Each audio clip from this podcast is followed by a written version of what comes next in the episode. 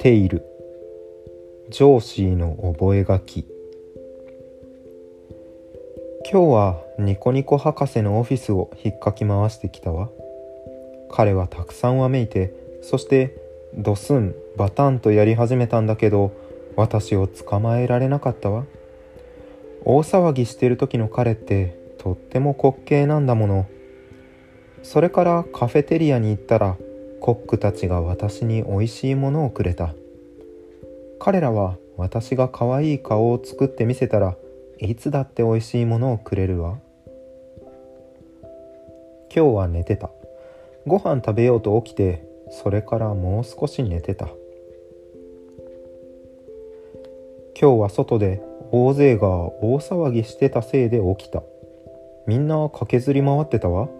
何かデカブツがやらかしたって言いながら私はみんなが静かになるまでうんざり博士の机の下に隠れていたわ。デカブツたちって本当におバカさん。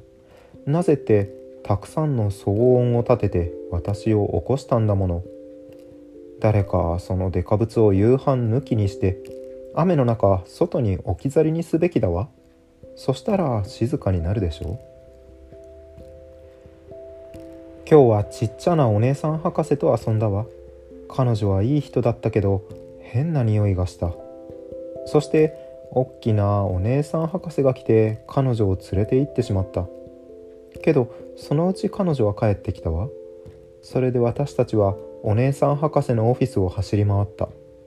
それから私たちは床の上で寝ちゃった。楽しかった。一日寝てたわ。今日は犬の博士を見たわ。私犬博士は好きじゃない。私彼にあっちへ行くよう言ってやるつもりだったけど彼はドスンドスン歩くものに乗ってて。そしてそいつは私を潰しちゃえたでしょう。だから私は彼に凶悪な眼差しをくれてやったわ。これで彼が怖がって永遠に去ってしまうといいわ。なぜって私は潰されたくないもの。今日は眠っている人たちに会いに行ったわ。とても静かだった。眠ってなかった時の眠っている人たちは私に親切にしてくれてた。彼らは私がいる時そうするのが好きだった。私がこの前訪ねた眠っている人たちの何人かはそこからいなくなっていたわ。彼らがどこへ行ってしまったかは知らない。彼らがいなくて寂しい。今日は新しく男の人が赴任してきたわ。ニコニコ博士でもなくてうんざり博士でもなくて犬博士でもなくて不機嫌博士でもなくてお姉さん博士でもないの。